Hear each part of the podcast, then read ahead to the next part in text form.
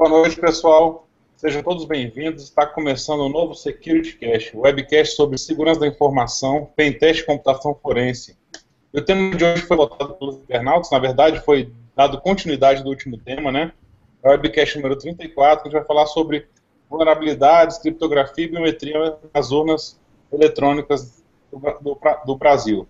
Mas antes de falar sobre o assunto, eu vou me apresentar primeiramente.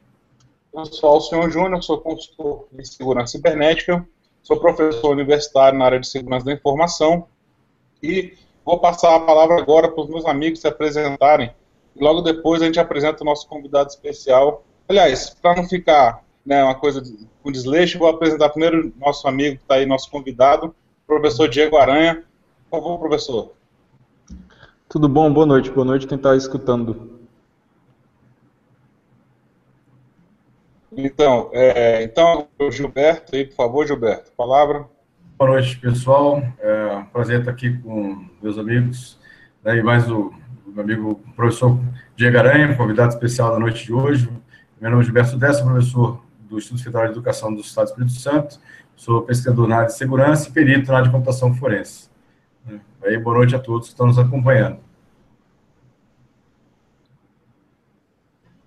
Boa noite a todos, meu nome é Gustavo Martinelli, sou advogado, especialista em direito digital. Estou aqui no SecurityCast, sempre com aquela visão jurídica para dar para vocês.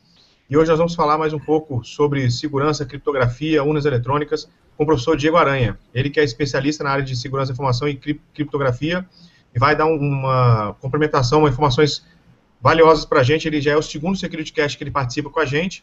Então vamos partir agora para o nosso debate. Daqui a pouco o Alberto vai estar com a gente. É bem lembrado, né? O Alberto está com alguns problemas, ele está tentando fazer uma gambiarra no modem dele que não aceita mais firmware livre, e aí está tentando acessar a internet para ver se consegue se juntar a nós.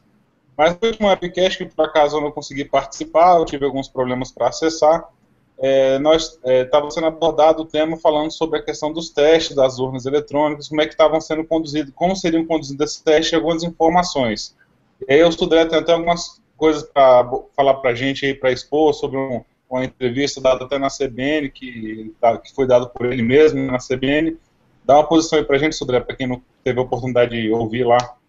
Então, pessoal, eu é, tive oportunidade na sexta-feira passada, é, o ministro do TSE teve na CBN, e, dando entrevista sobre a parte de biometria, sobre o cadastro, porque aqui em Vitória é, vai ser feita pela primeira vez aqui no, na Grande Vitória está sendo feito o cadastro biométrico, né? Então ele foi lá conversar um pouco sobre a parte de biometria e eu aproveitei e fiz algumas perguntas que no ar e outras fora do ar sobre a questão da segurança das urnas eletrônicas. Então eu perguntei ele primeiro por que, que os testes eram é, fechados, do jeito que o, os pesquisadores precisavam ter se cadastrar antecipadamente e fazer a informação de que testes iriam ser feitos, né? E aí ele, assim, meio que desconversou, falou que isso era uma questão para não deixar muito aberto, as coisas não deixarem as coisas muito é, disponíveis. Eu contra-argumentei para ele, falando, olha, é, é, o teste de penetração que é feito na Vera, você não tem limite, o cara faz o que ele pode para fazer a questão do teste em si, né? É, falei, comentei com ele sobre a questão do é, o Rubira, né, o Rodrigo Rubira Branco, que foi impedido de ter feito os testes lá, ele inicialmente falou que não sabia né, desse, desse, caso né, específico, uh, e depois que eu, que eu comentei que ele era o, pesquisador da Intel, aí ele veio falando, não, mas ele não é brasileiro, né? É como é que ele não sabia, agora ele sabe que ele, o cara não era brasileiro? Né? Então, uma pessoa meio estranha.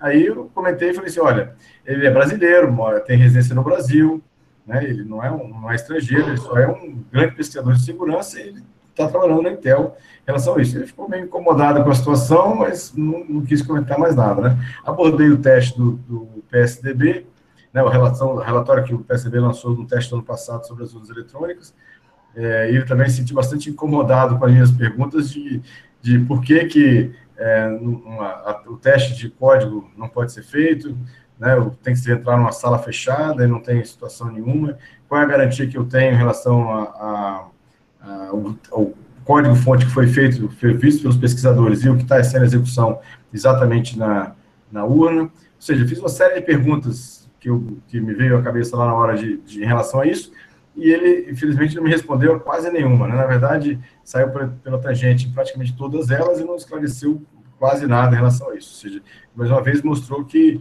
eles não têm é, realmente muito interesse na questão de participação. O teste é um teste é, assim, meio pro forma, na minha, pelo menos na minha opinião, é só uma, uma, uma forma de arrumar alguém para chancelar né, essas questões em relação a isso. Então, seja, essa é uma questão é, importante. Ou seja, mesmo que não tenha, vamos, vamos imaginar que não tenha exatamente uma, uma questão é, de, de uma fraude é, lá, eu acho que é muito mais elegante para o governo ele ter um, uma transparência na urna, de forma que ele consiga ter, é, pelo menos, um envolvimento e mostrar que aquilo realmente é, né, ou tem é, um, essa transparência de mostrar o que está tá dentro da urna né, em relação a isso. Né. Perguntei a ele sobre também a questão da, do, da.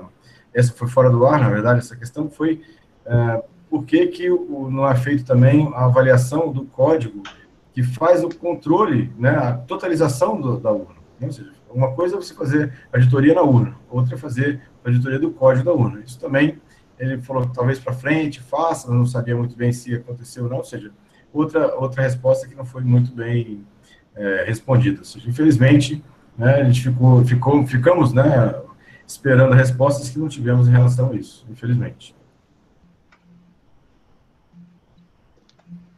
Vou, vou fazer só um ponto uhum. para lembrar que o caso do Rubira foi na auditoria do PSDB de 2014, né? Porque os últimos testes foram em 2012, é, então foi na, na, auditoria. O que não deixa de ser, sei lá, não torna menos grave nem nada. É só por precisão. Legal. É, como, como esse assunto envolve duas coisas muito polêmicas, né? A primeira é a questão da segurança da informação e a segunda é a questão da, da urna eletrônica, que envolve... Eu falo que são dois assuntos até místicos nesse ponto, porque todo mundo tem um monte de questionamento, aquela questão da credibilidade em cima disso tudo, né? Como é que o processo em cima da de criptografia, como é que o processo da biometria, como é feito, enfim, o pessoal já vem com um monte de perguntas até sobre esse assunto. Só lembrando que nós estamos aí divulgando o nosso link no YouTube, o pessoal pode participar do chat, que tem no canto direito e logo abaixo do vídeo, para ir realizando as perguntas, a gente até tem uma pergunta aqui inicialmente, falando rapidamente, falando da linguagem, que é, qual que é a linguagem que é usada na urna e se interfere no modo de, algum modo, a segurança nisso aí, né, a questão da, da linguagem. Ó, a, qual a linguagem, efetivamente, eu não sei, se alguns amigos souberem, pode até me interromper e falar mas em questão da segurança, obviamente, vai interferir, né? Qualquer, não a, qual a linguagem, mas a forma que é escrita aquilo ali. Por favor, Diego, deixa até a palavra contigo aí. Vou aproveitar e emendar fazendo um relato. Ah, vou responder, as linguagens utilizadas são C para a camada de sistema operacional, as, as, coisas mais de baixo nível, e C++ para as aplicações, né? A aplicação da, da votação, que é que a gente interage com no dia da eleição e etc., são escritas em C++. Então, C e C++, o que obviamente sim é, é, produz consequências do ponto de vista de segurança, né? porque a gente sabe que C e C++ são notoriamente vulneráveis a, a, ataque de buffer overflow e alguns outros ataques que são no tratamento de strings, tem algumas funções inseguras na API, ah, nas, na, na, biblioteca padrão, ah, mas eu não, eu não consideraria isso, sei lá, é, algo definitivo. É, é, possível você construir um sistema que é seguro e implementado em si. Eu não considero essa a principal decisão de projeto que interfere com, com a segurança da urna. Mas sim, C, C++, isso tem algumas consequências do ponto de vista de segurança. Bem, eu, eu participei dos testes de 2012. Na, a edição de 2012 foi uma competição, apesar de que o prêmio era apenas simbólico, as equipes que estavam lá competiam entre si. Essa foi uma, uma das principais diferenças para esse teste de 2016, porque o modelo atual agora foi colaborativo, foi inclusive uma sugestão que a gente deu em 2012, porque eu achei meio ineficiente é, você convidar ou, ou, ou, receber um monte de pessoas nas dependências do TSE para elas competirem entre si, quando elas podiam trabalhar juntas. Assim, acho, acho meio ineficiente. E de fato essa sugestão foi acatada, então as pessoas eu pude observar é, é, pessoas de grupos, de equipes diferentes trabalhando juntos, eu achei isso bem positivo. Então havia um clima adversarial menor, ah, não só entre as equipes, mas também com o pessoal do TCE e o pessoal de apoio dos testes, havia uma, uma, uma rivalidade menor, apesar de que um ou outro pesquisador ainda reclamaram de certas posturas, mas o, como observador, não participei apenas como observador indicado pela SBC, eu não, eu não participei como investigador, porque aí vem talvez o maior, a razão é talvez pelo maior retrocesso dessa edição dos testes, que em 2012 a gente não teve que assinar nenhum termo de confidencialidade para ver o código, nessa edição introduziram um termo de confidencialidade que é super abrangente, assim. O, o, tem uma das cláusulas do termo que fala que todas as informações divulgadas e conhecidas ali deverão ser guardadas sob sigilo. Ah, alguns pesquisadores pediram esclarecimento sobre esse termo de confidencialidade durante os testes, e o TCS pronunciou dizendo que ele apenas se restringe ao código-fonte, assim, mas não era o que estava escrito, então é claro que, do ponto de vista de segurança jurídica, é, é meio complicado assinar um documento com cláusula tão abrangente, assim, você não pode falar essencialmente nada do que você viu depois. Então, é, é, então acho que para fazer uma análise um pouquinho mais uh, uh, bem informada, a gente teve ganhos de transparência e perdas de transparência. Alguns ganhos de transparência, as pessoas puderam trabalhar juntas, o que acho que tornou, tornou os testes mais efetivos, tanto que duas vulnerabilidades foram encontradas, uma no sigilo do voto, outra na integridade dos resultados. É, o, o, clima estava melhor, a atmosfera era menos adversarial, então as pessoas podiam trabalhar com um pouco mais de tranquilidade. Em tese, teve mais tempo para observar o código-fonte, porque as pessoas, os investigadores puderam observar o código-fonte numa janela de três dias, acho que em janeiro, e agora quatro dias durante os testes, então sete dias no total. Não, é nem, não chega nem a, de perto a ser suficiente para você analisar os mais de 3 milhões de linhas de código da, da, do software da urna, contando kernel, sistema operacional e afins, mas sete dias é melhor do que, sei lá, um número menor de dias, então houve ganho nessa direção também. Mais componentes de software entraram no teste, então o sistema de geração de mídia estava lá disponível para as pessoas usarem, então tinham mais alguns componentes de software, mas ainda assim a gente teve é, poucos, alguns retrocessos, como o termo de confidencialidade, ou perdeu-se a oportunidade de ter outros avanços, como, por exemplo, o sistema de identificação biométrica que não fazia parte do escopo, o sistema de totalização é, não fazia parte do escopo, com o argumento de que você sempre pode bater boletins de urna em papel com boletins de urna eletrônicos e detectar alguma fraude na totalização. Mas como essas condições são nem sempre são fornecidas na prática, a gente viu, enfrentou um monte de obstáculos no ano passado para fazer essa fiscalização como, como sociedade, né, não como partido político. Então, acho que é desejável também que esse sistema entre até onde for possível, né, qualquer, se o escopo for abranger o máximo de componentes de software possível, acho que ganhamos todos. Assim. Então, eu diria que uh, um certo empate aí. Ganhamos em alguns quesitos do ponto de vista de transparência e eficácia do teste, perdemos em outros quesitos ou pela introdução do termo de confidencialidade ou por uh, pela simples perda da oportunidade de, de, se ampliar o escopo até, até chegar em pontos críticos. Assim. A biometria já é usada em produção, mas por algum motivo sequer pode ser testada uh, em testes organizados pelo próprio TSE.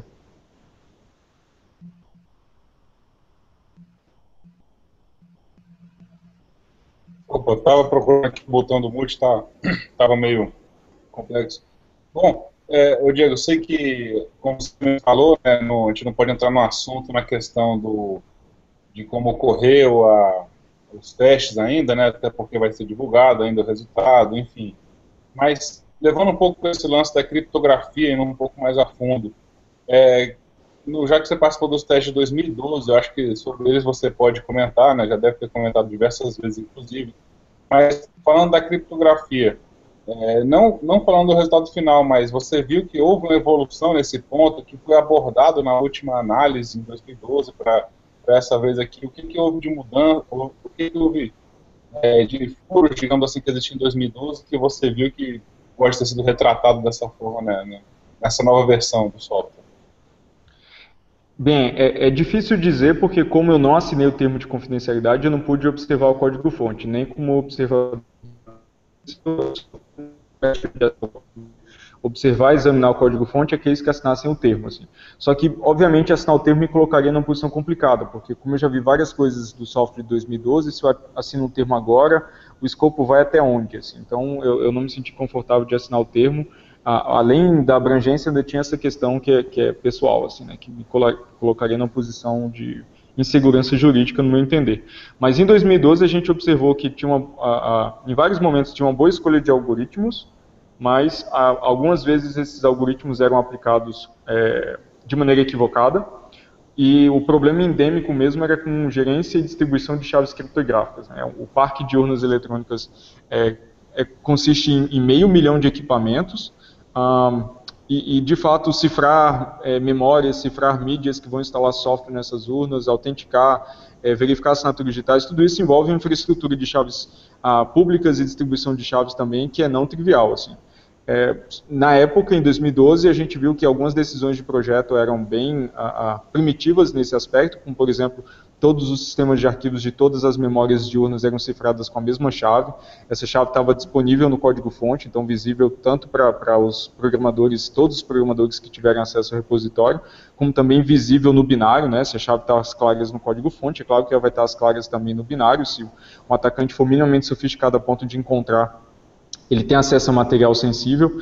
Então, é, é eu não sei dizer se houve avanço nessa direção porque não tive acesso ao código, assim, mas eu acho ah, difícil ter, ter, havido um avanço substancial, até porque ah, tem uma questão delicada, assim, que é, uma parcela das urnas, uma parcela crescente das urnas, tem um módulo de segurança que tem espaço para armazenar chaves criptográficas e gerar números aleatórios de maneira mais segura e etc. É, e, e a fração dessas urnas que tem esse módulo de segurança, que, que pode implementar alguns mecanismos um pouquinho mais sofisticados, é, aumentou, mas aí, nem todas as urnas ainda têm esse módulo. Assim. Então, a, a, decisão de projeto parece que vai na direção de, como nem todas as urnas têm, a gente não, não pode fazer uso abrangente desse módulo em hardware. Então, é, é é difícil dizer exatamente como avançou nesse sentido, porque as equipes que participaram dos testes não montaram ataques baseado, ah, baseando em qualquer vulnerabilidade que a gente encontrou em 2012. Assim. A vulnerabilidade que já foi divulgada no sigilo do voto foi tem a ver com a saída de áudio.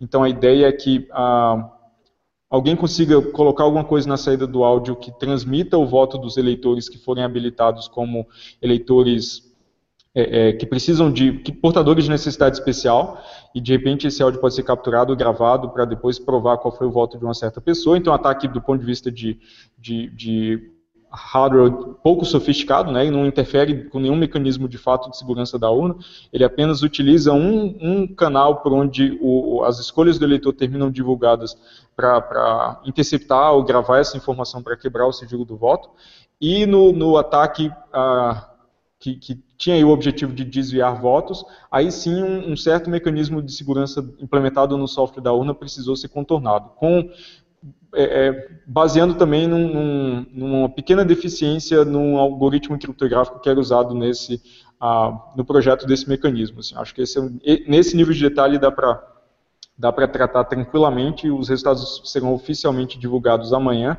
e eu acho que vai ficar mais claro para todo mundo exatamente o que aconteceu, mas, é, então a gente teve esse, esse resultado, né, um ataque no sigilo do voto utilizando a saída de áudio, que não é surpreendente, assim, é, é uma funcionalidade da urna que pode ser desvirtuada é, para se quebrar o sigilo do voto de eleitores específicos ou de todos os eleitores de uma urna que seja preparada para uma, uma sessão que tenha uma alta incidência de portadores de necessidades especiais. E esse outro, esse outro ataque que dependia da, da fragilidade de um mecanismo de segurança implementado no software da urna para conseguir desviar votos. O lance é que esse mecanismo dependia da ação de um atacante interno, né, para ele funcionar a, contento, de maneira mais simples. Então é difícil utilizar esse segundo ataque de desvio de votos num, em larga escala. Assim. Você precisaria de fato de pessoas distribuídas nas sessões eleitorais uh, conspirando para conseguir desviar um, um largo, né, um volume muito grande de votos. Assim. Então, mas não esse, esse segundo ataque não se baseava na, em nenhuma das vulnerabilidades que a gente encontrou em 2012. É um, é um problema novo. Assim que não se sabe também se existia em 2012, provavelmente sim, mas não se sabe de, porque bem, o software muda, é difícil você acompanhar né, a, a progressão desse software se o repositório não é público. Eu perguntei, só, eu perguntei, só complementando, ah, só, eu perguntei ao, ao, ministro sobre essa questão das duas vulnerabilidades que foram encontradas, professor Diego. E uma ele, ele falou sobre a questão lá do saída de áudio, né, que tinha a captura do saída de áudio, e a outra ele me, me relatou, pelo menos a informação que ele me passou, que era é, relativo a se, se existisse algum problema na transmissão de dados digital, e aí ele falou isso, né? Então, eu estou, assim, é, é, público, né, a questão. E aí, o problema era se houvesse uma, um problema de, de transmissão é, digital dos dados, ele teria, o, o, alguém da urna, o responsável pela urna, teria que ditar os resultados, e aí me parece que o, o, código de criptografia, ou eu entendi um hash, não soube explicar muito bem, mas o hash ele tem uma quantidade pequena de, de bytes, que poderia ser burlado. Né? É isso ou não? Sim, é bem por aí. Tem um sistema da urna chamado sistema de apuração que pode ser usado para em condições de contingência. Assim, né? Então, por exemplo, são praticamente toda, todo aquele volume de eleitores daquela eleição e vamos supor que a urna deu defeito no meio. Então existe a possibilidade de você pegar uma, uma outra urna, é, colocar em modo de apuração e, e, e, acho que isso também se chama de sistema de voto cantado. Você pode ir apurando esses votos que já foram colocados, mas apurar cédulas que foram utilizadas naquela sessão eleitoral e etc. Assim. E aí tinha um, um certo uh, verificador do boletim de urna que tinha poucos dígitos, portanto ele permitia é, colisão e ele também permitia, ah, como ele tem poucos dígitos, ele, como ele tem poucos dígitos e não dependia de, de um segredo para ser gerado, você poderia também escolher os resultados e atualizar aquele verificador com um verificador novo. Assim. Eu achava que tudo isso era informação que só seria divulgada amanhã, como ele, você, você, já divulgou, então, com as palavras do próprio ministro, eu, eu me sinto à vontade para falar agora um pouco mais de detalhe. Então, é, então sim, havia um projeto que esse, esse um erro de projeto, né, que esse verificador ele era muito curto e é, não depender de um segredo para ser gerado. Então, qualquer pessoa, como é um verificador de integridade, você pode trocar o, o tráfego, né, nesse caso o resultado parcial no boletim de urna, e trocar o verificador também, porque basta você conhecer o algoritmo que, é, que gera o verificador e você podia gerar um verificador novo. Ou mudar os dados para que eles colidissem com o verificador antigo, ou gerar e atualizar o verificador novo, e aí utilizar esse sistema de apuração para produzir um novo resultado para aquela sessão eleitoral e encaminhar esse resultado para a totalização. Oi, galera, consegui entrar. Tive uns problemas, essa porcaria de conexão aqui, mas dei um jeito. Não sei se eu vou conseguir ficar, mas eu vou tentar. Seja bem-vindo, Alberto. Que bom que você chamou um Boa técnico. Noite, Alberto. Aí, né? É, eu chamei o cara que entendia pra ir, o cara acabou de ir embora aqui já, mas beleza. Ele não tava no armário, não, né? Não, não tenho certeza. A princípio, eu acho que não. Bom, pessoal, mas dando continuidade aqui, só fazendo um paralelismo aí, Diego, que você comentou sobre a questão do, do que estava no, no, código, tinha a chave criptográfica, né? Parece bem com aquela vulnerabilidade do próprio Tesla Crypt, que a gente até comentou aqui umas, há um mês e meio atrás, que era o Tesla Crypt 2.2, e aí veio, o, o cara fez desenvolver o Tesla Crypt 3.0, porque o hash vinha no próprio código. Se você conseguisse examinar, fosse quebrando, você conseguiria com o tempo achar ali e não precisaria que, quebrar aqueles bits, né? Então é uma vulnerabilidade bem parecida. Mas aí tem uma pergunta na questão da parte jurídica, acho que vai até envolver agora o Martinelli, nesse ponto, e o professor Diego Arena também, se tiver sobre, sobre o assunto, até agradeceria se ele também contribuísse, mas juridicamente existe alguma forma de instigar o TSE a ampliar os testes das urnas, ou o próprio MPE poderia ajudar nisso, né? Tem uma forma de, não forçar, mas tentar empurrar que houvesse uma melhor forma de investigação nas, nas urnas eletrônicas para auxiliar no processo de votação. Olha só, é, há sim, Alcion, há sim, é, tanto de, de caráter popular, assim, pelo direito de né, que a pessoa pode requerer, é, sem advogado, informações ao poder público, é baseado na lei. Poderia realmente você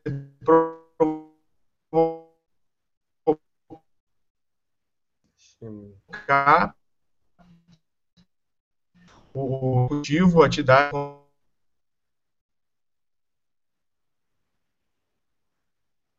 que, que representem esses interesses, né? Porque você despersonaliza. É muito complicado o Gustavo pedindo informação sobre isso. É muito melhor a associação dos moradores, enfim, do Espírito Santo. Estou dando um exemplo aqui. Entendi. É uma força maior, né? É... Mas poderia, poderia, é uma série de remédios. Poderia, inclusive, a sociedade se organizar e pedir a atuação do Ministério Público em cima disso. É, do Ministério Público, né? O MPF, você fala? Sim. É, o MPF ou é, o MPF seria, né? Entendi. Tá. O Ministério Público Federal, quer dizer. Mas, ao mesmo tempo, tem uns conflitos de interesse aí, né? Que é um outro ponto que de vez em quando eu levanto. Porque eu já, eu já fui atrás de representantes do OAB e Ministério Público para que eles não necessariamente ampliassem o escopo dos testes, mas pelo menos indicassem algum fiscal da sociedade para olhar o, o software de votação naquela janela que os partidos têm, E a resposta sempre é, ah, se a gente indicar um fiscal, isso vai gerar um mal-estar com o TSE. Eu já, já escutei essa resposta, assim. Então, ao mesmo tempo, não está claro exatamente é, qual eu não é a fronteira descartando entre poderes aí. Tem conflito de interesse.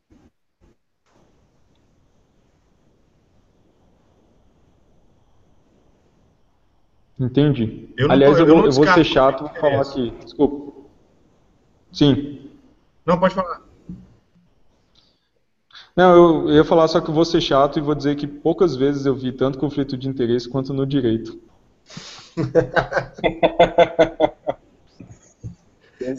Também, né? Mas é Cara, normal, que ele fala, fez- fala- fala de um curso da área de humanas, né? Então é, tem tudo a ver, né? Por isso que o pessoal da área de exatos é considerado antissocial, né? Exatamente. É, bom, é, tem uma outra pergunta aqui, é, na questão da. O José Wellington fez. Qual a sua opinião sobre o uso da internet para apuração do voto, sabendo que hoje se utiliza mídias removíveis para, para tal finalidade? Como é que é feito esse processo aí, Diego, para deixar um pouco mais esclarecido aí, pessoal?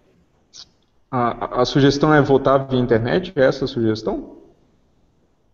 Não, acho que ele fez assim sobre o uso da internet para apurar os votos. Acho que ele está falando da transmissão dos dados. Eu acho que está falando assim, qual seria a sua opinião sobre o uso da internet para apuração do voto, sabendo que hoje se utilizam mídias removíveis para tal finalidade. Eu acho que é o transporte da, do, do voto, né? Não, não exatamente a, a votação.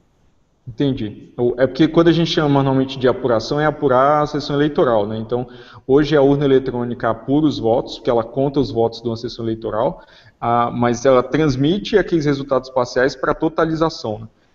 É, então, assim, é, de fato as urnas não têm conexão com a internet, então elas apuram localmente os votos. Esses dados são transmitidos para o totalizador, tirando lá o- a mídia de resultados, que é um pendrive que fica encaixado na, na parte de trás da urna, e acoplando em outro computador da Justiça Eleitoral, que aí trans- transmite sim o conteúdo daquele, daquele pendrive.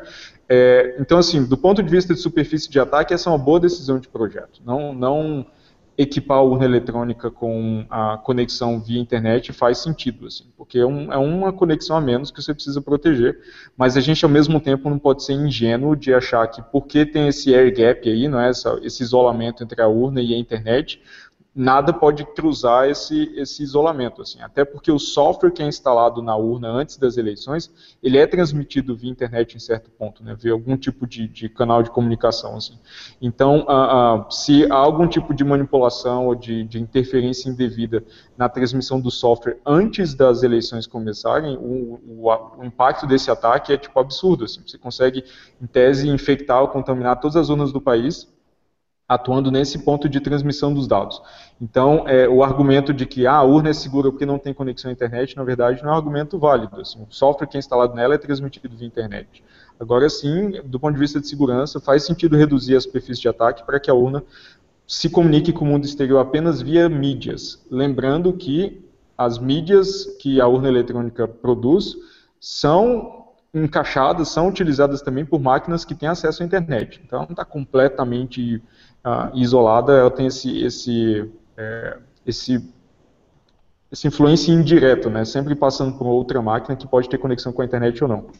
Pode até me corrigir, se eu estiver errado em relação a esse ponto, mas o que eu ouvi falar é que a transmissão desses dados, tanto da questão da, do programa, do software que vai ser instalado, utilizado lá, quanto da transmissão dos dados é, pela internet, né, nos casos esses dados estão mais, mais longe, né, no porque aqui em Brasília é feito pela Infovia, grande parte utiliza a Infovia, isso eu tenho certeza, a transmissão. A transmissão de dados é feita por VPN dos estados para cá. Então, assim, a- a- existe uma criptografia nesse, na transmissão dos dados, assim, tirando a VPN, esses dados são criptografados de uma forma e só são decriptografados aqui em Brasília, no, na apuração do TSE, ou, é, ou ele, ele trafega em texto livre, digamos assim, dentro dessa VPN. Você tem informação sobre isso? Não sei dizer. Assim, tem bem pouca informação disponível sobre é, esse, essas etapas do processo eleitoral. Ah, tem bem pouca coisa documentada. Eu sei que o TSE utiliza, ah, dependendo, como você já disse, né, dependendo do, da distância, utiliza múltiplos canais de comunicação. Então, tem propaganda, por exemplo, de transmissão via satélite, que eu suponho que eles utilizem em alguns lugares mais remotos. Em outros lugares, certamente, eles devem usar VPN. Já vi também é, menções a utilizar MPLS, fibra ótica, link dedicado. Tem um monte de, de informação que circula, mas é bem difícil saber. Ah, que, que tecnologia exatamente é usada para transmitir o, os dados entre um certo par de pontas, assim, por exemplo, ah, o TSE quer transmitir para o Nordeste, eu não sei exatamente o que eles usam, assim, mas é alguma dessas coisas que a gente comentou, não está muito claro, não. O TRE de cada região deve decidir isso aí junto com o TSE, né? deve ser feito um acordo entre eles aí. Sim, o que for mais conveniente, melhor custo-benefício sobre isso, acho uma questão completamente é, estranha. Na verdade, voltamos à década de 80, sei lá, que é a segurança para o obscurantismo. Né? Ou seja, você não dá informação e porque você não dá informação, você acha que você está seguro. acho que é uma questão assim, completamente retrógrada nesse, nesse caso. Assim, é, é muito complicado você confiar que só porque você não dá informação sobre o código-fonte, ou sobre alguma vulnerabilidade, ou sobre o canal de comunicação, ou sobre o método, você acha que ninguém vai, vai invadir o seu sistema em relação a isso. Acho que é uma, é uma coisa, assim, completamente, assim, é, é, fora, do, fora do bom senso, né, do que a gente conhece hoje de segurança, né, me parece, pelo menos. É, eu, eu, concordo em parte, assim, o, tem um equilíbrio tênue aí entre... Opa, segura um minuto. Não, é o Martin que vai dar uma saída, pode continuar. Ah, tá. É, tem uma linha tênue entre o, o, tipo de informação que você deve divulgar ou não. Assim, né?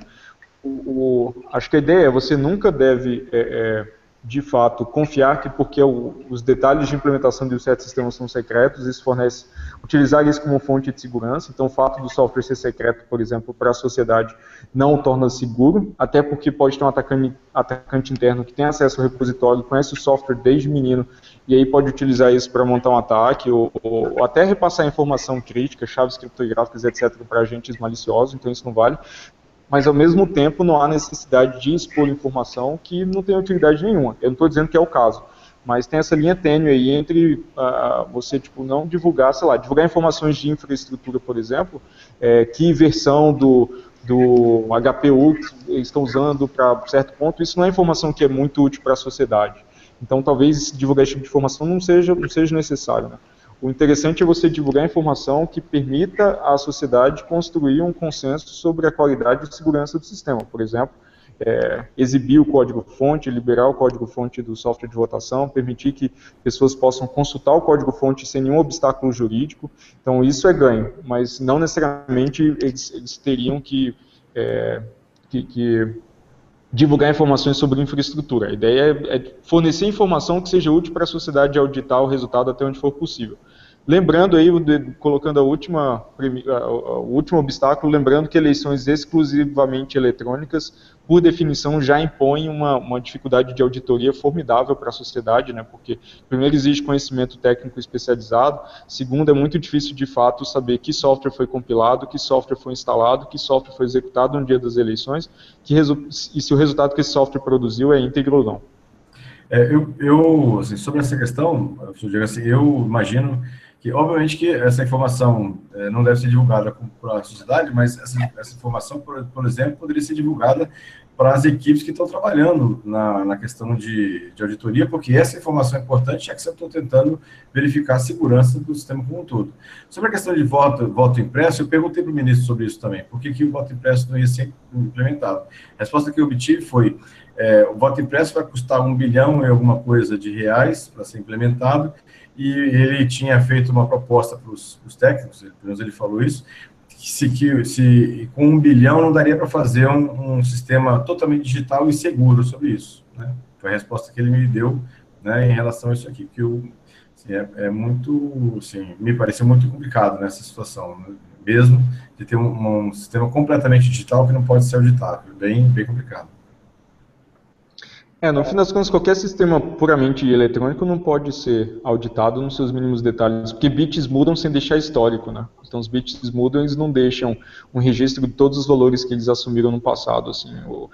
as pessoas entendem muito bem as propriedades de segurança do papel. Você rasga, toca fogo, você assina embaixo, tira cópia, mas com bits é coisa bem, bem mais complicada, assim. O, mas essa estimativa é interessante, vou fazer um último comentário, essa estimativa é interessante porque é, o, o, acho que o G1 no ano passado publicou um, alguns, algumas justificativas para essa estimativa aí de 1,8 bilhão, e ela inclui a aquisição de urnas a, causada pela criação de sessões eleitorais para compensar o aumento do tempo médio de votação ao se implantar o voto impresso. Então já se supõe que, por implantar o voto impresso, vamos precisar de, sei lá, 30% mais sessões eleitorais, por isso vamos precisar comprar urnas eletrônicas, é, ter pessoal, ter logística para servir essas sessões eleitorais adicionais. Então esse custo aí está tá, tá considerando também esses essas consequências da implantação, que eu, eu não sei se realmente são realistas, é, para aquisição de urnas e, e, e, afins, assim, porque a gente precisaria de mais sessões eleitorais, porque votar agora vai demorar, o, o a votação demoraria, demoraria o dobro, talvez, do que ela demora hoje. Assim. Então, é um pouco mais, um pouco mais, essa estimativa é um pouco delicada. Assim. O, o, que eu torço é que uh, o voto impresso não seja implantado de uma vez só, numa completa, sem muito cuidado, porque isso vai ser péssimo para o próprio voto impresso. Né?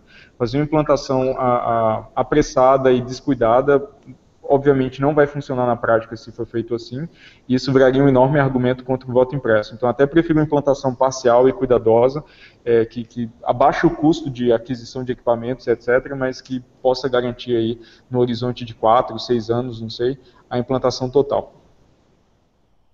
Tem uma pergunta aqui do Linux Man, nosso grande amigo aí, nosso sensual do meio do software livre, gato, né?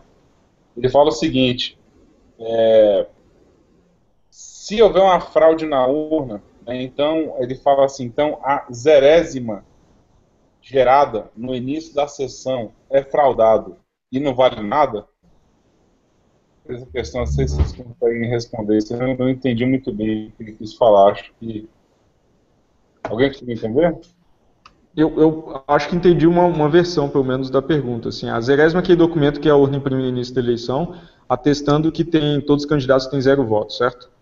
É, o ponto é, a zerésima só tem valor se o software se comportar de maneira honesta nesse instante. É claro que software que tenha sido programado para se comportar de maneira desonesta, ele pode imprimir uma zerésima que todo mundo tem zero, zero votos e decidir que o candidato A já venceu a eleição com enorme margem, assim, ignorar inclusive os votos dos eleitores. O software desonesto pode fazer o que ele quiser. Então, assim, a zerésima é curiosa porque ela só tem valor se o software for honesto, mas se o software for honesto, ela não precisava nem ser, não precisaria nem ser gerada, assim, né? então ela tem um papel um tanto controvertido. O software desonesto pode imprimir a zerésima com o valor que for, e, e, e ou, inclusive com valor íntegro, que vai fazer todo mundo confiar que aquele sistema está se comportando de maneira honesta, e, e contar votos de maneira arbitrária. Então, sinceramente, a zerésima é, serve mais apenas como para fins de registro e catalogação do que como um mecanismo de segurança de fato. Entendi. Tem mais uma pergunta agora que fala da questão do que a gente estava falando do pendrive, né? Vai falar assim, se existe alguma checagem para confirmar a autenticidade do pendrive que sai da urna, no sentido de que o mesmo pendrive que saiu é aquele. É como se fosse uma confirmação, né? uma assinatura digital, por exemplo. O pendrive saiu da urna 36 e dando para lá, será que aquele pendrive é o da urna 36 realmente? Existe alguma checagem, alguma confirmação disso aí? Os arquivos que estão armazenados no pendrive, eles recebem assinatura digital. Ah, um problema que a gente encontrou em 2012 é que a chave privada que realizava essa assinatura, ela era compartilhada por todas as urnas numa mesma unidade da federação. Assim. Então, de fato, se você vazasse a chave que protegia o sistema de arquivos e com essa chave do sistema de arquivos, se vazasse as chaves de assinaturas de boletins de urna, por exemplo, você poderia falsificar um boletim de urna eletrônico com assinatura digital de outro lugar. Você tinha esse, esse impacto amplificado pelo compartilhamento de chaves. Ah, não sei dizer é, sobre versões mais modernas do software, né, pelos motivos que eu já coloquei, eu não, eu não tive acesso ao código-fonte por causa do termo de confidencialidade, mas esse é um problema que existia em 2012. Mas sim, existe uma assinatura digital lá. O lance é que com criptografia isso raramente responde é, é, toda a pergunta. Né? O, o, as empresas, as instituições que implementam criptografia gostam muito de falar quais são os nomes dos algoritmos, quais são os padrões que eles implementam, mas raramente tocam nos, nas questões que são fundamentais. Onde estão armazenadas as chaves, elas são compartilhadas ou não, é, qual que é é, mecanismo de distribuição de chaves que é utilizado, se é chave simétrica, assimétrica, onde está armazenado o quê. Então é isso que de fato importa. Né? Você pode usar o ES256 lá no padrão estado da arte e armazenar a chave às claras no código-fonte. Isso sequer a gente considera cifrado, né? a gente chama até de ofuscado, porque equivalente é você fechar uma porta e colocar a chave embaixo do tapete, assim, não está de fato seguro nem protegido.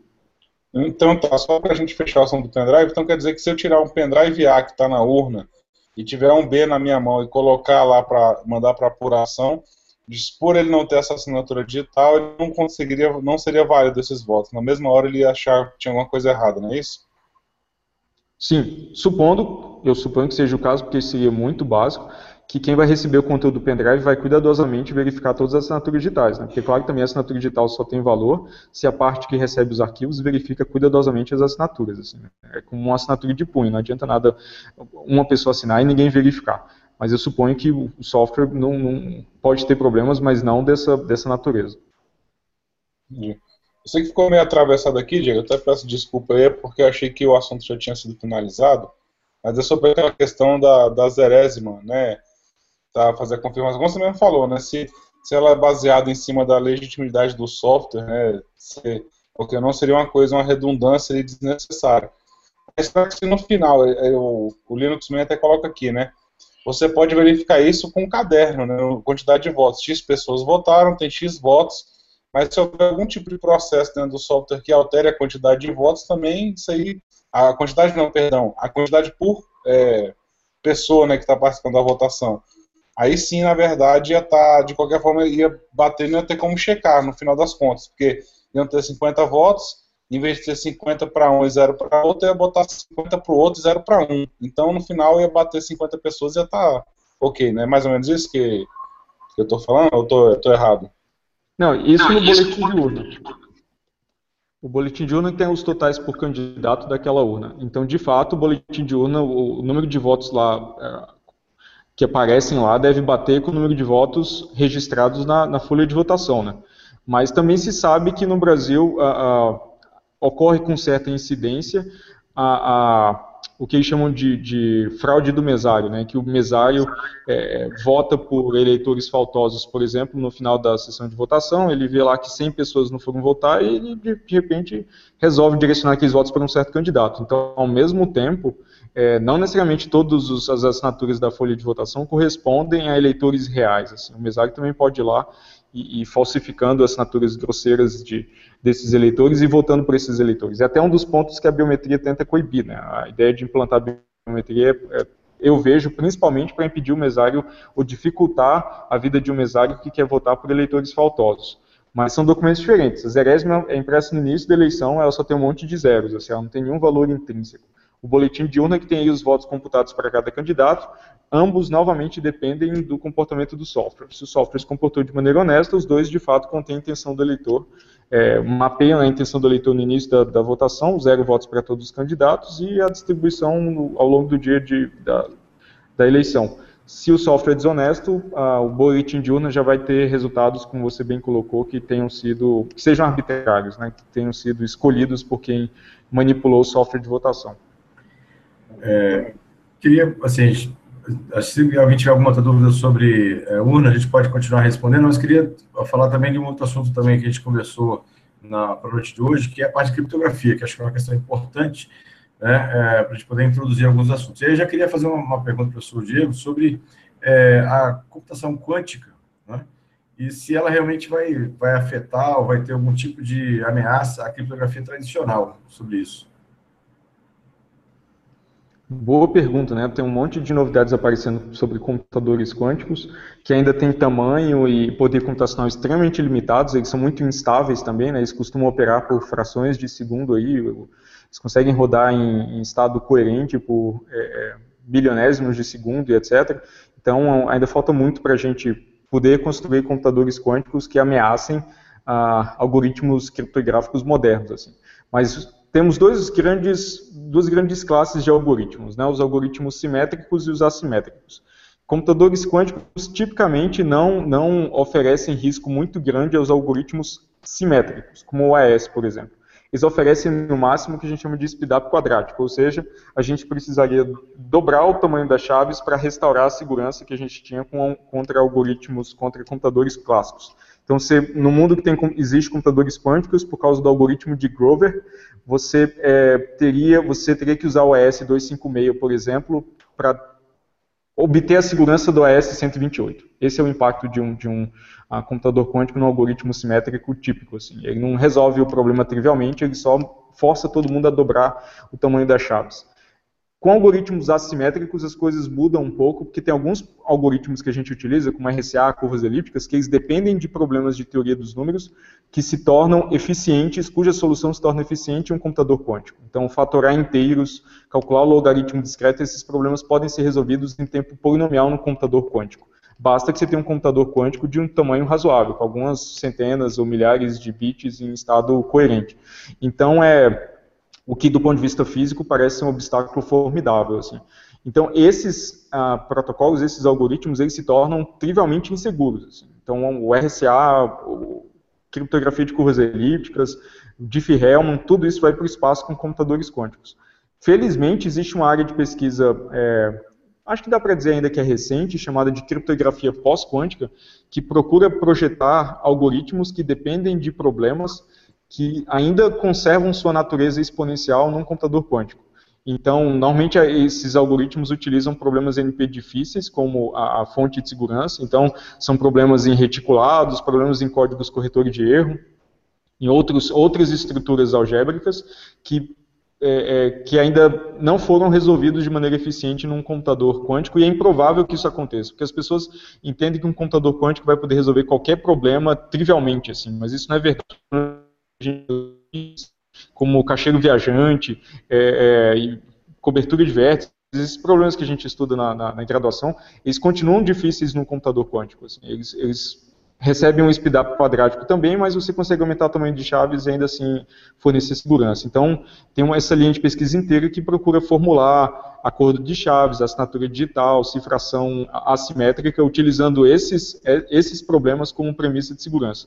E parece ser a linha mais... É, é, a linha mais uh, promissora contra computadores quânticos. Tem também o que o pessoal chama de criptografia quântica, que é outra coisa já, não misturar as coisas, que é a ideia de você utilizar um fenômeno quântico para implementar um algoritmo criptográfico e cujo representante mais famoso é o, o um protocolo para acordo de chaves uh, utilizando fótons. Né? A ideia é você transmitir, você polariza a luz nas duas pontas e transmite fótons e, e, e você consegue é, cifrar a informação utilizando esse canal é, fisicamente seguro. Assim. Apesar de alguns ataques também do ponto de vista de implementação já terem sido apresentados na literatura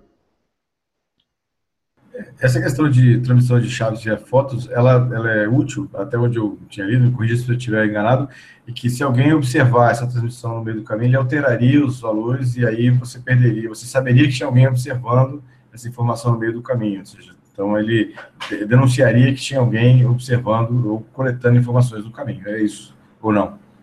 Sim, a ideia é essa mesmo, assim, porque como você está transmitindo ali no meio que é fisicamente seguro, se um adversário interfere naquele meio de alguma forma para medir o que está sendo transmitido, por exemplo, ele, ele destrói a informação que está sendo transmitida. Né? Então, isso poderia permitir que uma das partes detectasse que há um adversário no meio do caminho. Mas ainda assim, para ter uma noção de quão restrita essa solução, ela é utilizada em alguns ambientes bem controlados, que você tem que passar tipo fibra ótica mesmo, ligando os, os seguro ligando as duas pontas. Há alguns ataques do ponto de vista de implementação, ataques ao aparato que implementa essa coisa. Uh, e para você começar a se comunicar utilizando esse, esse sistema, você precisa autenticar outra ponta usando criptografia convencional. Assim. Então, de certa forma, você precisa utilizar criptografia que a gente conhece, chave pública, para poder começar a utilizar essa criptografia quântica. Então, é, é uma solução que é difícil de se utilizar na, na prática, mas tem alguns governos, diplomacia, embaixadas que têm, têm buscado implementar isso. Assim. O, mas é, não dá para dizer que é algo que está difundido e que, que, apesar de ter algumas empresas que comercializam a tecnologia, mas não é, não é difundido como, sei lá, utilizar RSA ou curvas elípticas. É, aproveitando que o senhor comentou sobre a questão de uso é, diplomático da criptografia, é, a, no ano passado, se não me engano, o Brasil trocou a criptografia que ele estava usando. Depois que houve aquele vazamento né, de, de invasão da, da conta da, da presidente Dilma, e aí o Brasil ficou assim, é, é, assim, tocado com a questão de uso da, do NSA, vendo aqui, olhando, né, bisbilhotando nossas informações aqui da, da parte governamental, eles trocaram o código criptográfico para o código alemão, até onde eu, eu acompanhei. É, isso, como é que é esse processo e isso realmente melhora a segurança? Ou como é que foi esse processo? Tem alguma informação sobre isso?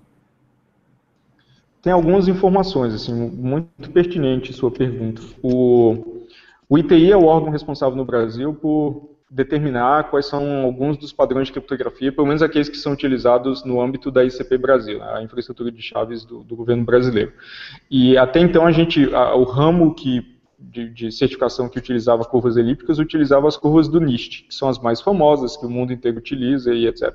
O problema é que é, é, alguns, a, a, alguns dos pontos do algoritmo que gera as curvas do niche não são completamente justificados. Então, paira uma, uma suspeita de que eh, os parâmetros podem ter sido manipulados para que algumas curvas com vulnerabilidades escondidas tenham sido selecionadas. Então, é, é difícil dizer, até porque a, a, na época que essas curvas foram geradas, o poder computacional era, não era tão grande quanto é hoje, então talvez seja realmente difícil gerar uma, uma classe de curvas que tenham alguma fragilidade escondida e tal, mas especula-se muito. Então, do ponto de vista de, de, é, de, paranoia mesmo, né, de tentar evitar ao máximo um ataque desse tipo, que, que as curvas têm alguma fragilidade que o projetista da curva conhece, mas não a academia, o resto da, da, da humanidade, as pessoas têm buscado, ah, nos últimos anos, substituir essas curvas por outras curvas cujos, cujo método de geração seja completamente conhecido e não dependa de parâmetros escondidos. Assim. Então, tem uma, uma classe de curvas é, é, que a gente chama de Edwards, porque elas têm uma, uma, série de propriedades boas do ponto de vista de segurança, que são coletadas numa iniciativa chamada Safe Curves, que propõe uma, uma dezena de curvas lá que são úteis para a criptografia. Então, quando depois das revelações do, uh, Snowden, soube-se que a, NSA tinha inserido um backdoor num gerador de números aleatórios baseado em curvas, padronizado para uso pelo governo americano, ah, e aí as pessoas começaram a suspeitar muito das, do, do, padrão americano de curvas elípticas, são coisas distintas, mas, mas ainda assim com a mesma origem, né, o, o que tem, recebe assessoria da NSA, e aí decidiu-se trocar, pelo padrão, trocar o padrão de curvas brasileiro, assim, é, adaptar um outro padrão de curvas. E aí tinham duas grandes opções, ou essas curvas de Edwards, que são as mais modernas na literatura, e já são usadas em vários pacotes importantes, o SSH e tem outros pacotes super importantes que, que utilizam, o OpenCCL, a versão mais nova do OpenCCL que vai sair agora, já vai sair com suporte a essas curvas é, de Edwards, uh, ou utilizar as curvas Brainpool, que são padrão alemão. Bem, uh, algumas das decisões de projeto que geraram as curvas Brainpool também não são completamente é, conhecidas. Assim, há uma margem de de manobra para alguém que quer manipular os padrões menor do que nas curvas do nicho, sem dúvida, mas tem alguns pontos assim que ainda, ainda deixam dúvida. E é um padrão que é, é pouco difundido no mundo. Basicamente, só o governo alemão utiliza e são as curvas que são utilizadas também na emissão de passaportes. Assim. Então, o governo brasileiro decidiu, apesar de uma série de protestos da academia, apesar de um esforço grande que houve de alguns criptólogos brasileiros de, de é, gerar curvas atendendo todos os requisitos que a, a literatura impõe para adoção como padrão no Brasil, o governo brasileiro terminou adotando essas curvas Brainpool que é, eu, eu não considero a melhor família de curva disponível para se utilizar na prática. Assim. Elas ainda têm esse problema da manipulação é, em menor escala. Ah, do ponto de vista de desempenho, elas usam primos aleatórios, o que gera também impacto em desempenho. Então, elas, elas são menos eficientes que as curvas niche. Então, tem, elas têm alguns problemas. Mas a justificativa que o governo deu é que é, era preciso adotar esse padrão específico ah, para manter os nossos passaportes eletrônicos interoperáveis com as máquinas de leitura espalhadas pelo mundo. O que a gente argumentou bastante contra, porque, por exemplo, a França adota suas próprias curvas para os seus próprios passaportes, então não parece haver nenhum obstáculo técnico que impeça o Brasil de, de utilizar curvas geradas aqui ou, ou adotadas da, da literatura para emitir passaportes. Mas essa foi uma questão técnica que nunca foi completamente resolvida.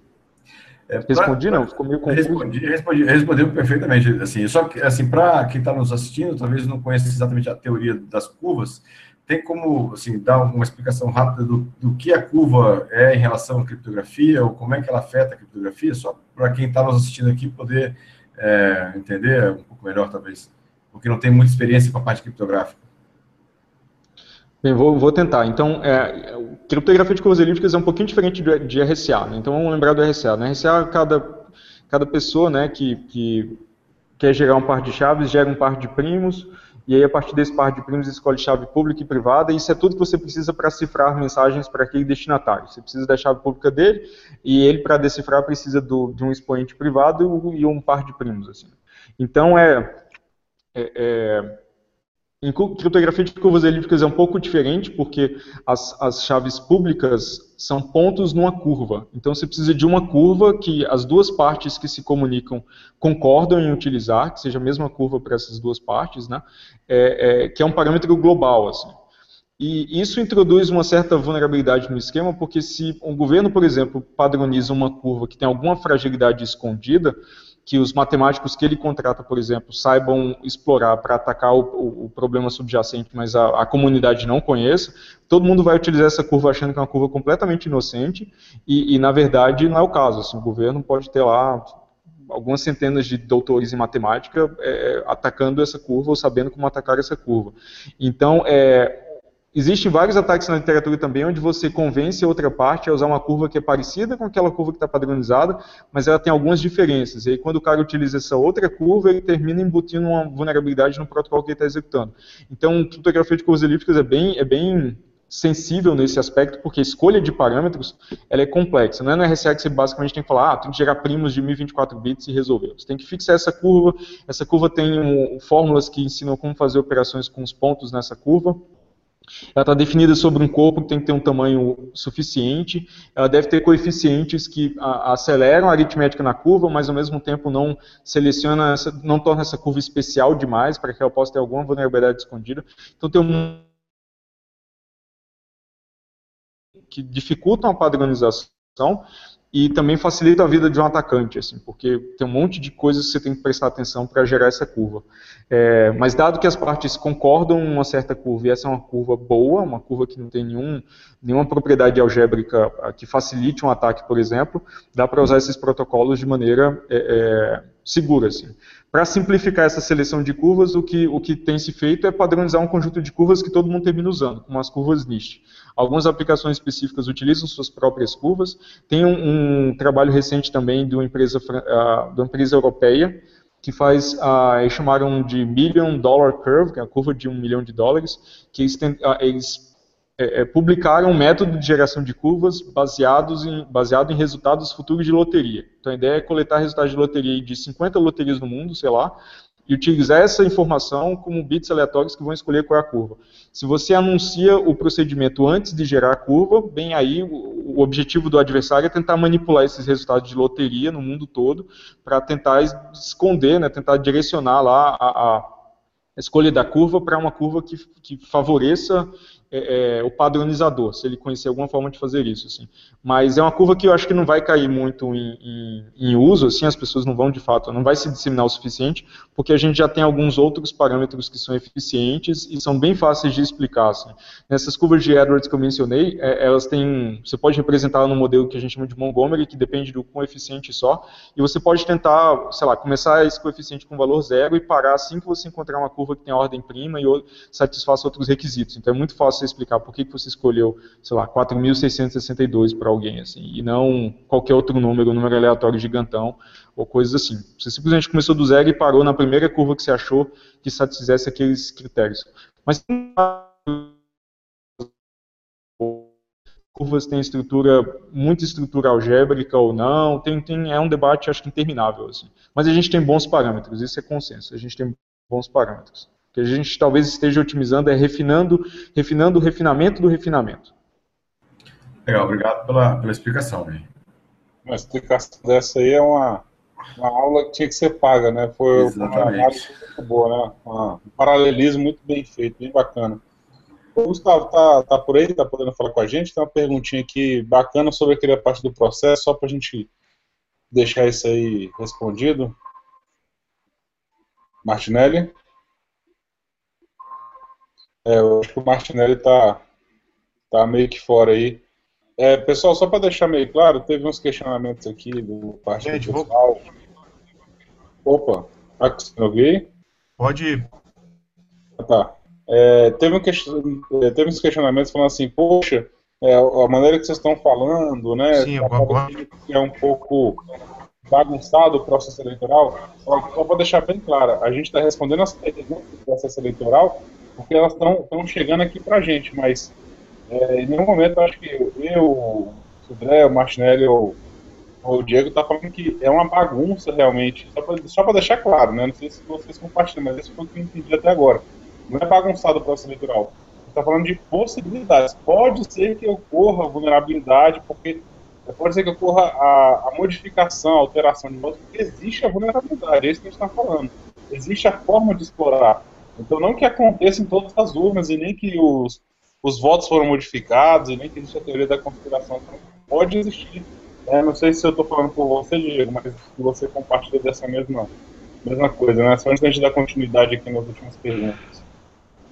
Sim, a gente não está falando de fraude de eleições passadas, nem, nem que uh, nada disso. A gente está falando de é, vulnerabilidades que são conhecidas que oferecem o potencial de fraude para certos tipos de atacantes. Às vezes um atacante interno lá que tem enorme sofisticação e poder, às vezes um atacante externo que tem uma, uma, uma janela de atuação mais restrita. A gente está falando apenas de vulnerabilidades que existem no sistema que podem ser utilizadas para se montar uma fraude. Isso não quer dizer que, que as fraudes necessariamente tenham acontecido ou aconteçam em cada eleição.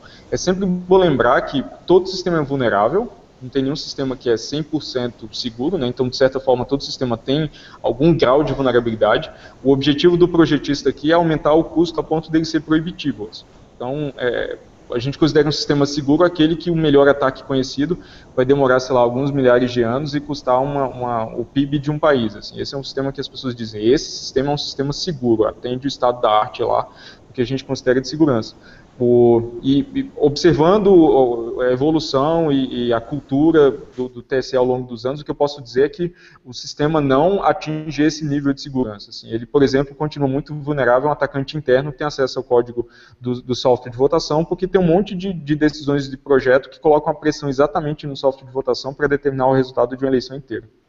É bacana, só deixar esclarecido aí, porque parecer, algumas pessoas estavam achando que estava aparecendo a informação e não era bem isso que a gente estava falando. Mas, Gustavo, é, caso seja extraviada alguma urna ou qualquer tipo de fraude ocorra durante a eleição que foi vista por alguém, é, como é que eu posso proceder nessa parte jurídica aí? O que, é que eu posso fazer, né? É, na verdade, você teria, a priori, que denunciar isso de alguma forma para o próprio TRE do Estado, né? Que você viu, que é a urna que saiu de tal lugar, foi para tal lugar, porque você não vai ter domínio de qual urna, qual o número da urna, qual urna que é. Mas você vai ter relatos ou subsídios para entender se aquela urna era da, perto daquela região.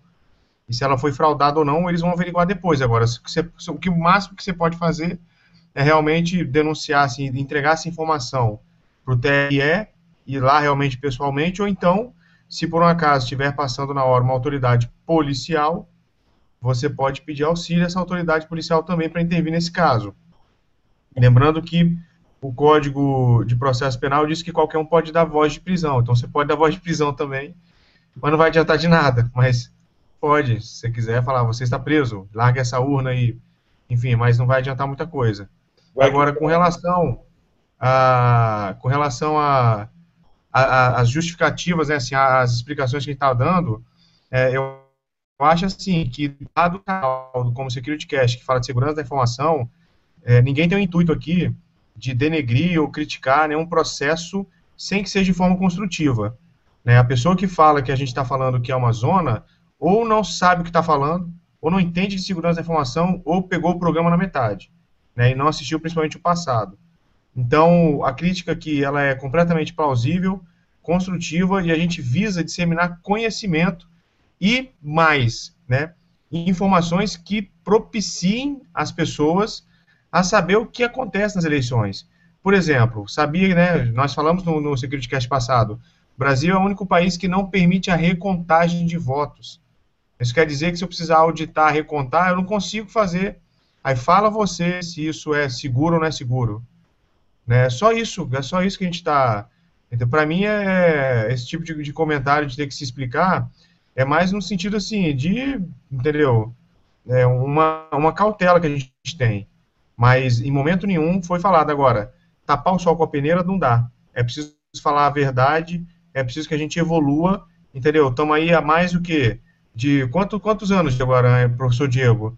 É, que nós estamos de urna eletrônica e a gente não saiu da primeira geração ainda que mais de, de 20 anos? Como é que é? é? São 20 anos, né? É, a gente começou a votar com, com máquina de votar em 96. A primeira eleição completamente eletrônica foi em 2000. Então a gente tem 20 anos de, de urna eletrônica, votando essencialmente com software secreto.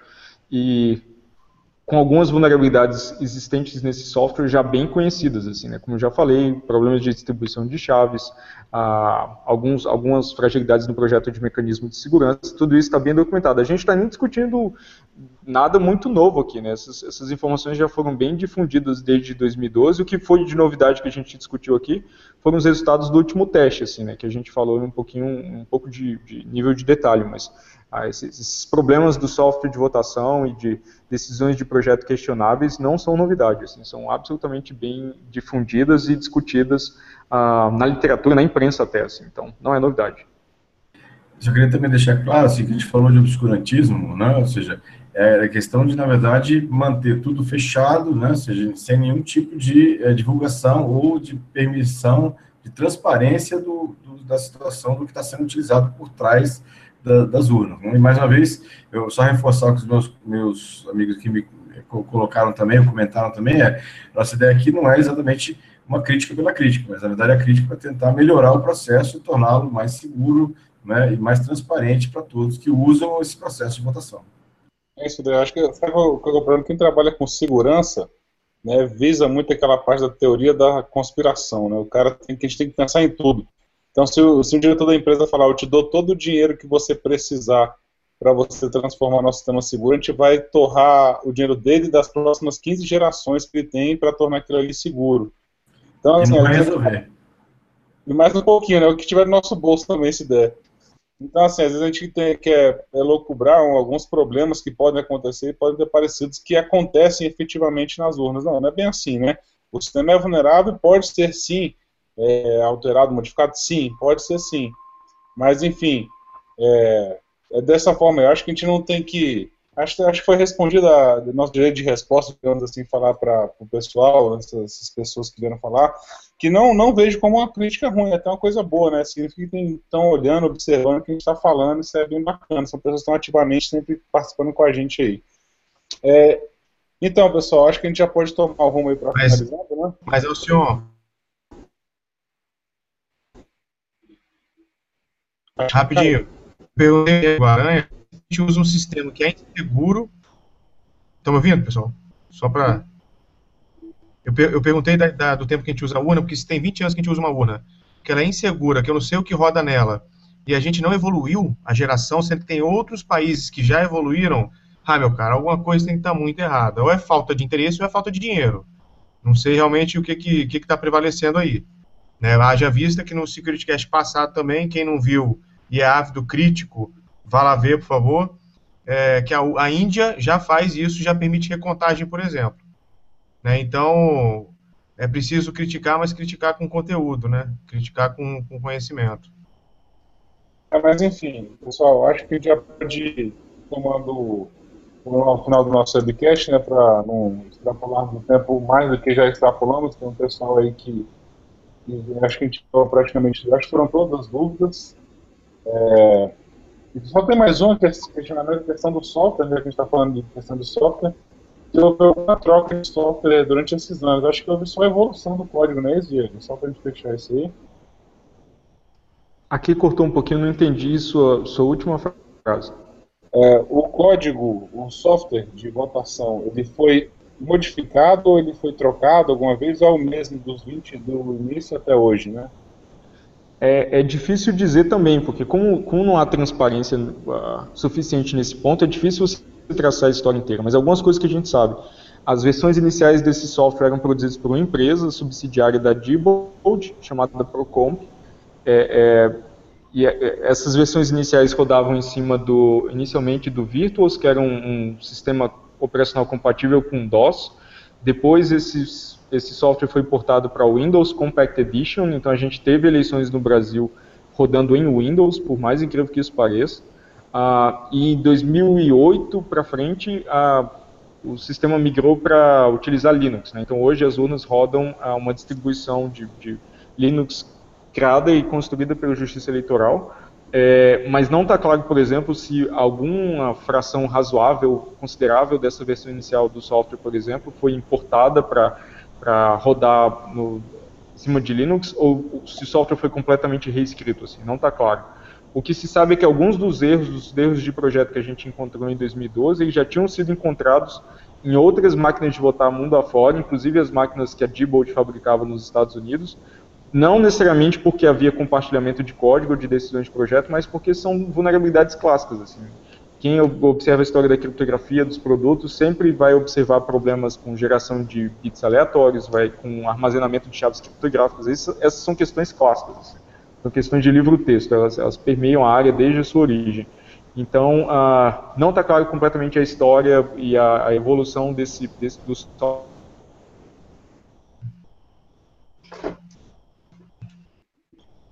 dos acho que cortou aí. Caiu? Das urnas, ainda tem todo a parte de biometria, de transmissão, totalização, geração de mídias, é, assinatura de, de, de arquivos, tem um monte de coisas aí no meio que, que a gente nem está considerando. Então é difícil traçar. Falta transparência para a gente traçar a história inteira dessa coisa. A proposta de auditoria, não só interna, como deveria melhorar essas externas que acontecem, que aconteceram já essas vezes aí, que você até participou, né, como a de agora da semana passada. Aí. Mas enfim, pessoal, acho que a gente já pode ir fechando aqui o nosso webcast, né? Vou pedir aos amigos aí, como sempre, apresentar as notícias das últimas semanas. Vou começar isso, André. Tá, pode começar por você, por favor? Beleza, pode sim. Eu separei aqui uma, uma notícia sobre uh, um ataque que aconteceu, um vírus, né, para quem usa Mac. Né? Ou seja, então, quem usava Mac e usava aquele, aquele cliente de, de torrent chamado Transmission, é, o servidor do Transmission foi invadido e ele é, foi colocado um pequeno uh, um bug, né, no, na verdade um malware dentro do Transmission, e quem usou, era na versão para Mac, quem baixou essa, essa versão para Mac acabou sofrendo um ataque de um ransomware. E aí criptografou seus dados, e aí pediu resgate, como a gente já, já viu. Né? O Transmission já foi alterado, os fabricantes identificaram a, a falha, já foi corrigido, e aí quem, quem baixar agora o Transmission novo já está atualizado. A própria Apple fez uma série de modificações lá para tentar proteger os usuários do Transmission né, nessa situação. Mas foi um ataque que mostra, mais uma vez, que é, quem usa Apple, na verdade, não está seguro, não está 100% seguro em relação a isso. Ele ainda tem problemas, como todo sistema tem, né, como a gente já vem falando aqui várias vezes. Quem usa Apple tem que ter antivírus e tem que ter cuidado também, é onde já foi a época né, em que a Apple era é, 100% seguro, né, no sentido de não tinha, não tinha vírus, não tinha 100% seguro, não, mas não tinha vírus, né, não, não pegava vírus, isso já passou. Então, uma notícia que eu separei para essa, a gente comentar aqui no final do Secret Cast. Marcelo, por favor. eu já é, li essa notícia há algum tempo, mas é bom falar aqui que o TST, que é o Tribunal Superior do Trabalho, ele reconheceu que a testemunha ela pode ser amiga da parte, no caso da reclamante do trabalho, é, em Facebook. Isso não caracteriza suspensão da testemunha. Né? Então, isso é interessante porque, tanto na esfera civil quanto na trabalhista, as pessoas estavam indo na rede social pesquisar se a testemunha era amiga dela no Facebook e ficava arguindo suspensão da testemunha no processo. Nada mais que natural também fazer isso. Né? Só que a TST teve um posicionamento de que o simples amizade não caracteriza a suspensão de testemunha. Né? O que não pode ter também são fotos íntimas né, das pessoas juntas, mesmo evento social, e aí fica muito além de uma simples amizade no Facebook. Fica uma amizade mais íntima. Aí sim suspeita a testemunha de participar do processo. Beleza. Diego, por acaso tem alguma novidade aí para passar para gente? Que queira deixar aí para o pessoal? Ah, eu estou acompanhando bem de perto o, as Crypto Wars né, nos Estados Unidos. Lá a gente já tinha um caso Apple versus FBI é, se movendo a todo vapor. Agora a WhatsApp, de certa forma, lá também está tá sendo ameaçado porque estão implementando criptografia FIA-FIM e isso não é de muito interesse do, a, do governo americano. Então eu destaco um, uma palestra, um pronunciamento que o Obama fez numa conferência chamada, um evento gigantesco chamado South by Southwest, que é um evento que tem um monte de coisas, multimídia, música, etc. E ele, e ele fez uma, uma, uma, apresentação lá num certo tom conciliatório, que é muito curioso, que falou assim, ah, a gente não pode se mover entre absolutos, então as pessoas, os ativistas de privacidade não podem querer privacidade absoluta que impeça a investigação policial, a gente precisa procurar um equilíbrio esse, esse argumento do procurar um equilíbrio, ele vale em muitas coisas na vida, mas não vale sempre assim. Então, é sempre bom lembrar que, do ponto de vista de criptografia, encontrar um equilíbrio que impeça, por exemplo, duas pessoas, duas instituições, duas máquinas que sejam de se comunicar sem nenhuma possibilidade de interceptação de tráfego, isso não é equilíbrio, né? Isso é injetar uma vulnerabilidade que uh, fulmina, destrói a segurança das duas pontas, assim. Então, é, é, acho bem interessante as pessoas acompanharem esse pronunciamento dele, a escolha de palavras, de certa forma, para é, é, convencer, do, não do ponto de vista racional, mas do ponto de vista emocional, de que é preciso buscar um equilíbrio, um debate, uma discussão e tal, quando do ponto de vista técnico não tem discussão, assim, criptografia fim a fim é o mínimo que a gente pode fazer transportando a analogia para o mundo real, é como se o Obama defendesse que toda vez que a gente se encontrasse pessoalmente num parque, a gente levasse o microfone, porque afinal de contas, né, é, vamos buscar um equilíbrio, no, no, no, vamos, toda vez que a gente conversar pessoalmente, vamos gravar, porque vai que isso é necessário para a investigação futura. Eu não vejo diferença entre essas duas coisas, então é sempre bom acompanhar esses pronunciamentos com, com um olhar crítico. Assim. No mais, eu agradeço muito a vocês a, a oportunidade de participar, o convite. É sempre, é sempre interessante conversar com vocês e poder esclarecer algumas ideias que circulam muito em meio à conspiração e é importante tentar imprimir caráter científico nesses debates, seja sobre votação eletrônica, seja sobre biometria, seja sobre implantação de criptografia em produtos ah, comerciais. É, Diego, desculpa a brincadeira, mas é assim, é como se fosse meio grávido, né? não tem meio grávido nesse negócio, né? Você é, você não é, não é, não tem jeito. Exatamente.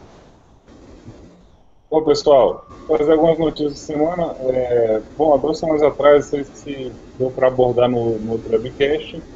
É, acho que todos ficaram sabendo do Linux Mint, né? Mint, agora eu me, agora eu me perdi. Vocês falaram sobre isso? Não, né? Não falamos. Mas enfim, a, o repositório do Linux Mint foi invadido e, enfim, foi alterado o registro lá e foi colocado algumas imagens de ISO para download do Linux Mint com malwares embutidos. Enfim, o pessoal estava fazendo download da ISO. Obviamente que nem todo mundo faz aquele, aquela, aquele batimento de hash, né, para ver se o hash do site batia com a ISO que estava fazendo download. Então, muita gente usou aí, deve estar instalado inclusive em algumas ainda com esse malwarezinho aí. É, outra coisa, é, saiu, eu nunca posso deixar de bater, eu tenho que falar da Microsoft, mas dia 8 de março saiu mais um pacotão de segurança da Microsoft, é do pacote MS16023 ao MS16036. Então, se você fizer o cálculo, foram três atualizações de segurança em diversas operacionais, desde o Windows Vista, que ainda é atualizado, a Microsoft é, na área de desktop do server, o server 2003 que foram, foram deixados de lado, né? Então a Vista foi atualizado e, enfim, eles sofreram diversos problemas com o Broker Overflow. Microsoft aí trazendo algumas informações. E por que eu trouxe essa informação? É porque essa semana a Microsoft acabou de lançar um, no seu no seu blog de segurança, e está exatamente com essa, esse título aqui, ó. Microsoft fala, segurança da informação é um papel de todos, né? Eu digo que é um papel de todos porque se depender deles a gente está lascado aí. Mas enfim, com essas notícias aí para quem tem os sistemas operacionais do Vista até o 10, faça atualização desse pacote user de segurança que rolou semana passada, deve rolar de novo amanhã de manhã, é, porque sofreram algumas atualizações em cima de algumas vulnerabilidades de tanto de buffer overflow como escalação de privilégio dentro do sistema deixar para vocês essa informação. Agora eu vou pedir aqui aos nossos amigos é, se despeçam daqui a pouquinho.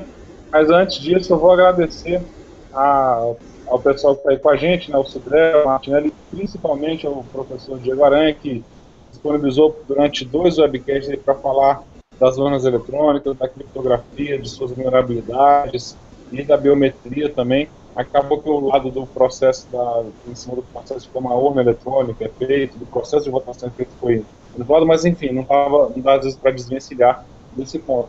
Mas agradecer a participação dele com a gente, é, agradecer também aos, aos, nossos ouvintes, né, que hoje a gente teve uma galera bem, uma galera considerável acompanhando, vemos que existe ainda um pouco de consciência nessa parte da questão eleitoral, o pessoal querendo saber, sair do lado da ignorância, entender como é que funciona. Todo mundo que comentou, Diego Lima, o o Dígitos, Rafael, tem uma galera que se eu for falar todo mundo, o Denilson, que não vai, a gente vai ficar aqui o webcast todinho, tá? Vou lembrar alguns sites nossos, antes da gente finalizar aqui, a gente tem uma página que é o securitycast.com.br, se acessarem, nós estamos com o nosso site, no grupo no Telegram. Eu vou colocar aqui no chat depois para vocês é, acessarem bit.ly barra securitycast. Nós estamos no Facebook com facebook.com barra seccast. Nós estamos no YouTube, né, youtube.com barra estão acompanhando o nosso canal. No iMasters nós temos o, os áudios dos programas, para quem quer ouvir o podcast depois correndo né, no carro, imasters.com.br barra perfil barra securitycast. E no SoundCloud também nós temos o nosso webcast, nossos é, podcasts, né? soundcloud.com SecurityCast. Então agora eu convido nossos amigos aí para se despedirem, depois eu vou dar a data do próximo SecurityCast para todo mundo aí. Por favor, é, Diego, enfim, faça aí as honras, né? Como convidado. Ah, só vou agradecer, eu já tinha, já tinha terminado, né, mas só vou agradecer novamente a oportunidade e deixar essa mensagem, assim, é, sempre encarem manifestações públicas de instituições, órgãos, especialistas, empresas com um grau saudável de desconfiança. A, a atitude de segurança acho que passa muito por isso. Você não se convencer pelo discurso, mas sim se convencer por evidências técnicas que sejam verificáveis. Sudré? Bom, pessoal, mais uma vez boa noite. Obrigado pela, pela presença do professor Diego, que se disponibilizou aí de seu tempo para vir aqui bater um papo com a gente, esclarecer. Foi uma aula né, sobre criptografia, sobre a parte também de urnas eletrônicas também. Foi, foi muito produtivo. Acho que quem assistiu aprendeu bastante né, sobre esses dois assuntos. É, agradecer aos meus amigos aí também, o professor Diego, o professor uh, Martinelli e o, o Alciano também, né, até o, o Alberto também, que teve aqui rapidinho, né, teve um problema técnico lá também Obrigado aí. Obrigado a quem está assistindo a gente ao vivo e também quem está assistindo também depois offline. Obrigado aí pela audiência, pelas perguntas que o pessoal mandou para a gente aí. Foi muito legal a participação de todos. E até o próximo Security Cast. Vou agradecer porque o Martinelli não veio, foi sac... ou porque o Azevedo não veio, foi sacanagem, mas vou passar a palavra aqui para o Martinelli agora. Eu agradeci porque ele veio e apareceu aqui mesmo com dificuldade técnica, não é porque ele não veio. Pessoal, olha só, eu acho que ao invés de você ficar é, sacaneando o Alberto, alguém podia pegar o telefone celular de algum bom técnico que entende de computador e passar para ele, né? Eu acho que ele está tendo dificuldade aí. Mas, pessoal, muito obrigado por quem nos acompanhou. É, professor Diego Aranha, assim, muito obrigado mesmo pela sua disponibilidade, pela sua participação, pela sua boa vontade, assim, em ser um professor que também, por meio do Security Cash, que a forma como você explica é muito clara, né? Muito tranquila e dá para dá a gente entender, mesmo não dominando o assunto pelo qual você, o senhor fala. Né? Então, assim, muito obrigado mesmo pela participação.